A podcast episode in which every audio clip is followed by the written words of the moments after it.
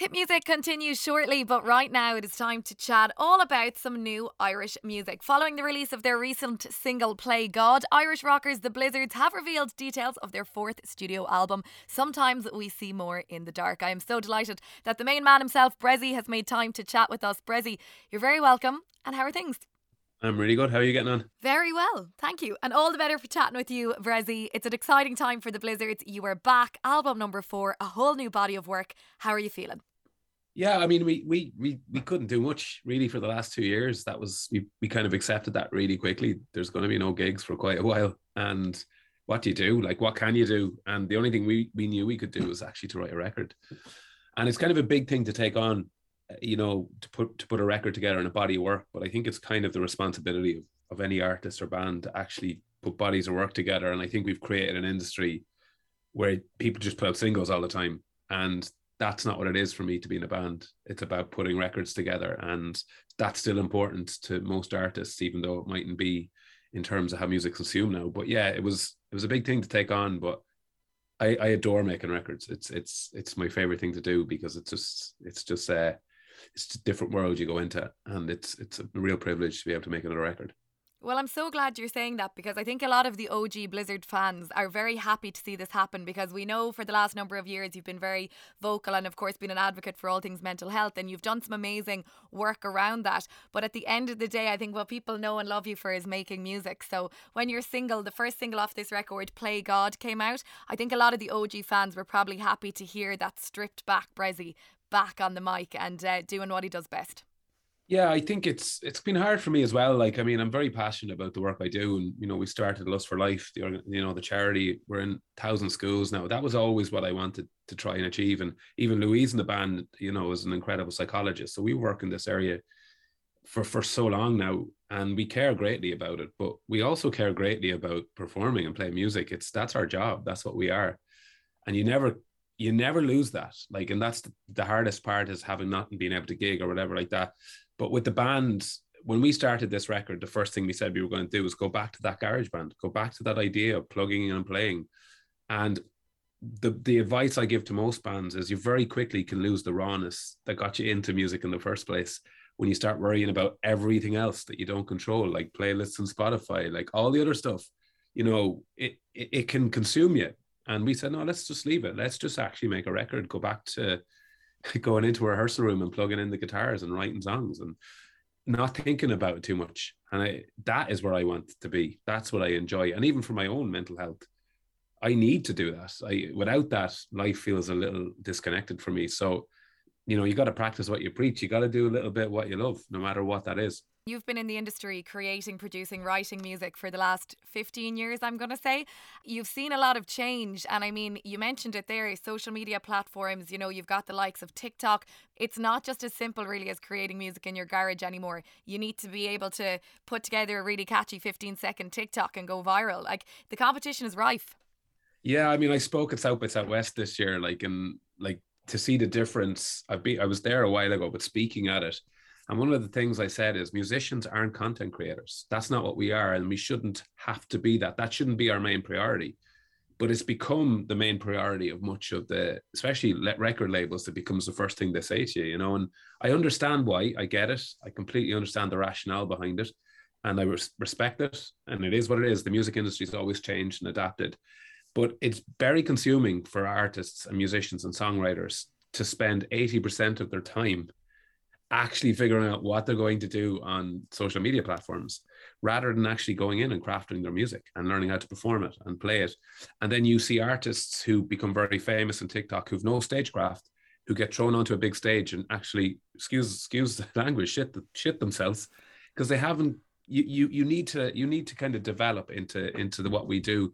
And if you look at the really brilliant artists that we've we have developed over the years, like Hozier, Hozier did not happen overnight. That was good management and good protection and development and allowing him find his sound and his craft, and then bang, becomes one of the biggest artists in the world because he was that good. You know, and I think that's a really important element of it. I like where the industry is at the moment, especially in Ireland, because we have all these different genres. We never had that before. We were very kind of one dimensional as a an industry. It was all generally just guitar music or, or singer songwriters.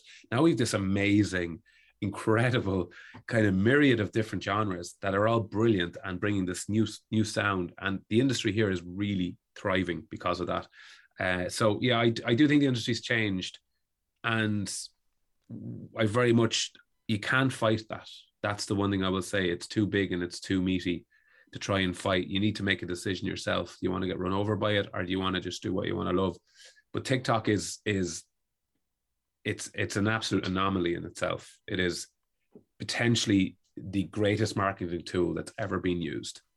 Yeah. And you have to, you have to approach it like that. But if you're in a band and you're lucky enough to be able to divide your attention between doing that and also actually crafting your music and writing your music, then you're onto something each week we speak to new and emerging Irish talent, and it kind of would break your heart a little bit to hear artists say, We need to write a single that will go viral on TikTok. We need to write something that people will dance to on TikTok. I think that probably is the wrong approach.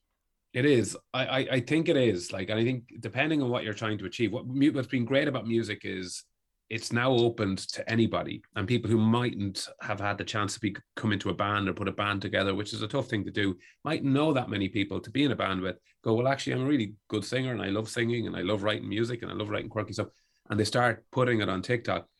But it's a very different thing writing a 15 second song and writing a, a you know a piece of music. And it, you know i always say it is what it is. The other thing that's come into the music industry and generally the creative industry is things like nfts and stuff like that. And it's freaking us out a bit because, as I said, speaking at South by Southwest, which is the biggest music festival and tech festival in the world at the moment, and saying that's not what we are. And what you need is people around you to uh, make, you know, if you divide all your attention into doing that, how are you going to write music? Like, how are you going to craft your your ability to play live? And you know, it's a great way to grow a fan base. But if, what what you're growing a fan base for if you don't have a body of work? If yeah. all you have is a 15 second song, how was that message received by the big American TikTok stars at South by Southwest? Tell me. Well, the tech, you know, I think tech has always tech since tech has kind of come into the music industry. It's it's it's definitely forced us to change. Like it started with obviously the internet and music becoming essentially free. Um, that was the first challenge that we had as an industry. We kind of adapted to a point around that. Then streaming came in, and then there was another challenge. And these are challenges. They're not they're not going to the industry's been around a lot longer than all these different platforms you know it's been around a long time. It always adapts. But yeah i think sometimes people can be very touchy around it and, and say things like you know they're, they're going well, if you're not if you're not with it you're going to just fall behind. I'm like well so be it. That's that's all right with me. Um i'm not in this with any false sense of trying to you know, play stadiums or be Ed Sheeran. That's not what we are. We do it because we adore it, and we love putting all this mad stuff in our head into a into a song. Uh, if something comes from it, it comes from it. But we've lost the interest in in being overwhelmed by the yeah. things we have no control over. And yeah, I think tech has helped music in one way and massively hindered it in another way. Let's talk a little bit about the album because you're going to do a big launch night in the Academy in Dublin on May the 14th. Um, what can fans expect from the album? I mean, every band says this, and I hate saying this, and I want to punch my own face by saying it out loud. But like, it is definitely the body of work I'm most proud of of what we've done. It's the most complete body of work, and like, there's some songs in it that are really, really heavy. Like "Wartime General," which opens the album, is just this absolute chaotic, you know, angry song, and it's about standing up for yourself in a world that feels like they can just rob your integrity whenever they want. And you're like, no, no, I'm not having that. And the idea behind that song is like, I'm a quite a peaceful person, but if you want to go there, I'm a wartime general. I'm not. I'm not going to be walked over, and that's about being assertive. And then obviously we've we've quieter songs like "Play God," that is a really important song that grew out of a conversation I had with my good mate Vicky Phelan, and how she said you got to live the life that's in front of you. You know, you got to live it. We keep, we're so busy chasing a life all the time that we miss living one. And I think that was really hit me right between the eyes. And then there's there's kind of songs like Magic and Misery. There's the we have one song in the album called Great Party. You're not invited and it's basically written about Boris Johnson and how all these lads had great parties, and we were like, we're not allowed go, we're not even allowed, we're not allowed to leave the house, and you're partying, you know, and we can't even go to loved ones' funerals, and you're partying, and it's just about the idea that you know there's there's two groups of people in the world. There's the political kind of idea, and it, it's it is that, but a lot of fun in the record, a lot of fun, very much plug in and play. Uh, two guitars, three guitars and, and a drum kit you know, and, and vocals, and that's what we do, and that's what we're good at. Bressie, once the album is out there and in the world as of May 14th, what's next for the Blizzards? Are you going to get on the road? Will you be gigging? Can fans look forward to hopefully catching you on stage?